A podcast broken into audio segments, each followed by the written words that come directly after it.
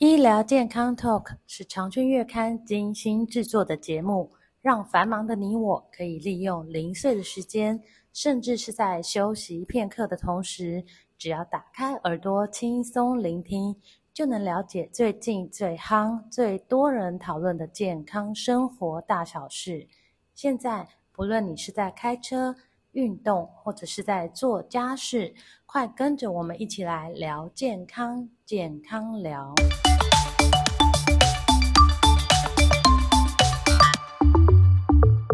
听众朋友们，大家好！开学已经两周了，那随着课业越来越繁重，呃，小朋友也很爱用这个电子三 C 的产品，所以造成台湾孩童呢不止近视的比例过高，更面临着高度近视潜藏的病因因素的威胁。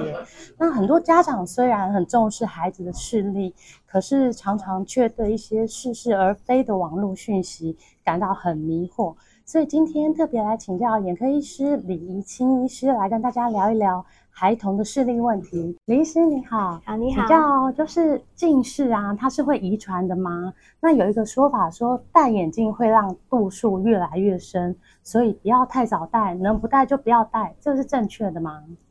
那我们就先回答哦。那近视的话，它其实主要的造成的原因就是第一个，其实主要就是遗传啦。是对呀、遗传跟环境用眼习惯都有关系。嗯，那遗传的因素的话，如果说父母啊有近视，特别是如果高度近视的话，那是小朋友他以近视的比例确实是会比较高的。嗯哼，对。那第二个就是说近视要不要戴眼镜这件事情吼，其实如果说是低度数的近视，可能是还好，就是一一百一百五十度以内的话，或许就是先点散瞳剂、散瞳药水控先制。不用配眼镜，，对，大概还不要。可是，一般来说，我们近视到了一百五到两百度以上的话，你可能看远会有一定程度的不清楚。比如说，小朋友在学校上课看黑板啊，你可能就有一些小字看不清楚，容易抄错什么的。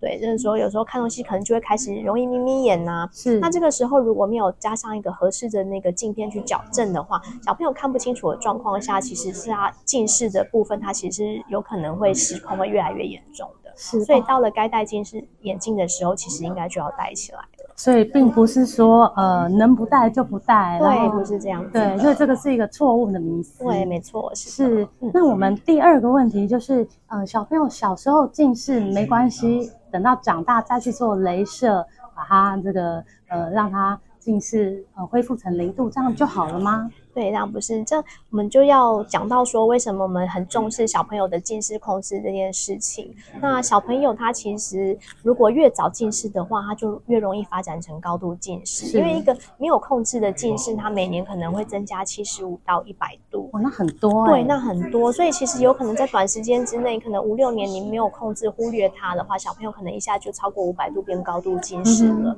那嗯高度近视有什么不好呢？对主要是因为在成人的在成人的身上，高度近视很容易造成，呃，比较容易并发青光眼，嗯然后白内障，或者视嗯哼网膜破洞或剥离，嗯跟一些黄斑部病变的问题。是嗯，所以我们控制小朋友近视，主要是要避免他们发展成高度近视，然后造成未来成年人有更多的眼睛的生病的状况产生。对。那刚刚你提到的青光眼啊、白内障那些，听起来好像都是呃年纪比较大才会得到的疾病哦。对对，那其实就是你要，我们要想把，就是应该说我们把高度近视想成是一个高度近视本身它也是一个疾病，高度是近视就是这个人的眼睛它就是提早老化的意思。哦，对，所以一个提早老化的眼睛，嗯哼它的白内障会比较早出现，也比较容易青光眼或是一些黄斑部的病变嗯的问题。所以高度近视它本身就是一件不好的事情。是哎，那所谓高度近视是到达几度算一个高度近视呢？根据 WHO 的定义，那个近视超过五百度就是高度近视。超那这样应该大大有人在哈、哦，对应该是高度近视的人非常多。，对，是，呃，所以就是从小要去呃让他进展的度数不要这么快，对，就能够避免您刚刚提到青光眼、白内障提早发生。，对我们避免它发展成那样子的状况。是，而且这个是不是就算你已经高度长大后高度近视了，再用镭射矫正，呃去矫正他的视力，这些疾病还是依然会发生。没有错，你说的很好。是对，因为我们用镭射去去改善度数，其实就是针对角膜的部分去做调整啊。那这个是度数是不见了，可是那些嗯视网膜啊、神经那些退化的一些构造，它还是一样在的。就是不可逆的嘛，对，那那些些都是退不可化逆的，是是，所以就是不要让度数进展的这么快，非常嗯对重这是要很。重要的事情。是，那还有我们也以前也听过一种叫假性近视，是，那它跟真近视有什么不一样吗？ OK，假性近视主要就是哈我们小朋友啊，我在用眼睛，就是长时间近距离的用眼，它的那个睫状肌可能就比较紧绷，嗯难以放松。那所以测出来可能会有一些近视的度数，是那可是点了一段时间的散瞳剂之后，它完全放松之后，这个度数就消失不见了。对，所以那就是一个假性近视的状态。哦，所以假性近视是可逆的。对，假性近视是可逆的。那是对，就是它主要是在于睫状肌过度紧绷的关系。那真正的近视它是不可逆的，因为真正近视的原因大部分都是眼轴过度增长的结果造嗯成的。哼，那如果说假性近视没有去管它，没有去治疗，它久了就变真近视了，对不对？这也是有可能，因为一个假性近视你久的话，那你你一样嘛，比如说你远的可能会看不清楚啊，对嗯可能会过度用眼啊、眯眯眼看啊、等等的，所以这样的恶性循环也有可能导致比较容易发生真正的近视。是，所以嗯就是从小就是定期的去量测视力，然后有一点点的近视，我们就要赶快让它呃，就是做治疗，才不会让它变得真的近视，而且是变成高度近视。是，那现在小朋友就是这个呃矫正视力有哪一些方式呢？应该说控制近视最开始哈，我们可能初步还是会使用散瞳剂，长嗯效型的散瞳剂它有抑制眼轴增长的效果，所以它是嗯哼可能是控制近视可能开始我们会做的一个选择，是，所以我这们样初步就是先会用散瞳大部剂，分是可这是样散子。瞳剂它是不是会有一些呃副副作用、不舒服的状况？对，散瞳剂主要就是小朋友可能会有一些畏光或看近不清楚的一些副作用在。那所以，呃，不过现在的发展啦，呃，有一些低浓度的散瞳剂可以使用。所以，嗯如果小朋友的呃副作用比较明显，他不舒服的话，我们还是可以根据小朋友的状况去选择低浓度的，看看他调就是控制的效果好不好，嗯哼这样子。嗯，所以就是可以依照小朋友副作用的状况去调整这个，呃去选择不同对浓度的散当然是瞳可以，剂。可是一方面也要考量它的度数，比如说，因为散瞳剂它是浓度越高，控制效果越好，那你也不可能因为说一个度数很深的小朋友，只为了它的副作用就给他点一个不太有效的药水，所以嗯哼这个要综合去考量。是，就对呀因人而异这样子。对对，那除了散瞳剂，因为有些人他就是不适合点，或者点了不舒服。那还有一种叫做呃角角膜塑形片，好像也对蛮流行的、哦。对，角膜塑形片它也是用在近视控制方面，就是是行之有年啊，安全又有效的一个控制方式。嗯哼，那因为它本身就是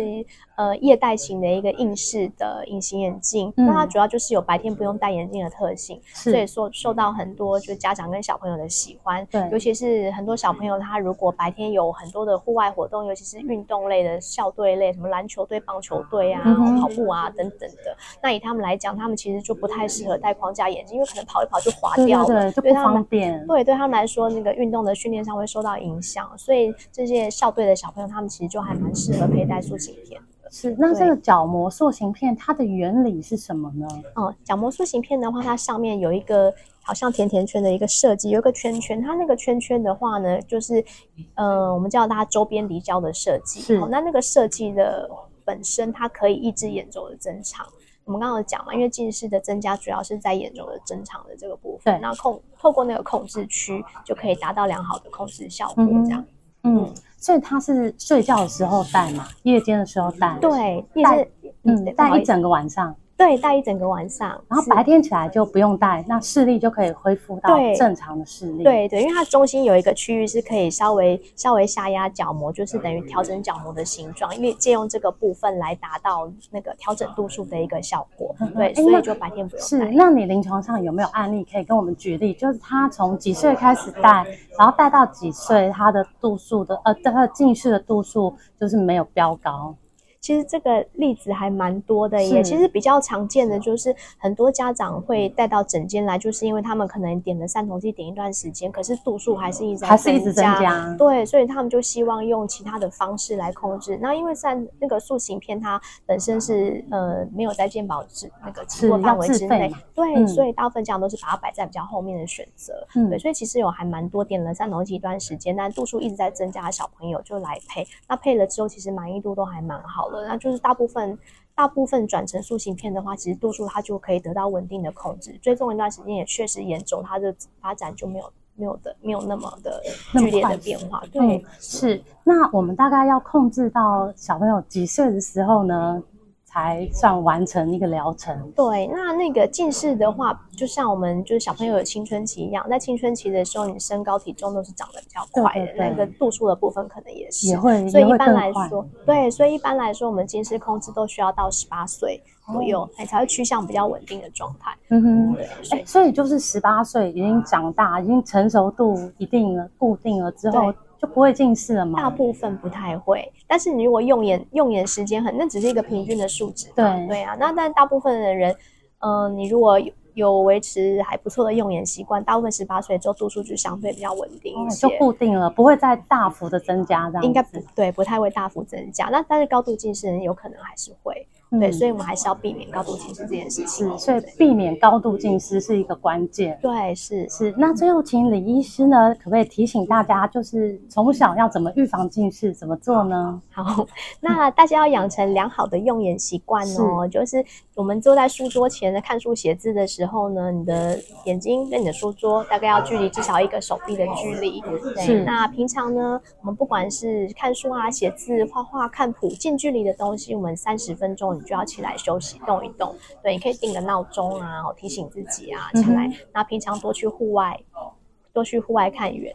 呃，如果可以一天两到三个小时是很好啦。不过现在的小朋友学动可能真的很困难，但是其实有做总比没有好。对，走出走出家门，好去户外动一动。那另外就是要摄取就是营养的呃蔬果啊，就是饮食要均衡。对，那对眼睛的健康也会有帮助。是那当然还是要就是定期回到呃定期定期检查，对定期检查，定期在门诊做追踪检查。是对，嗯这然后个也量测非你自常己的重视要。力，对，看他有没有失速。是，好，我们今天非常谢谢李医师跟我们分享这么多视力保健的议题，谢谢。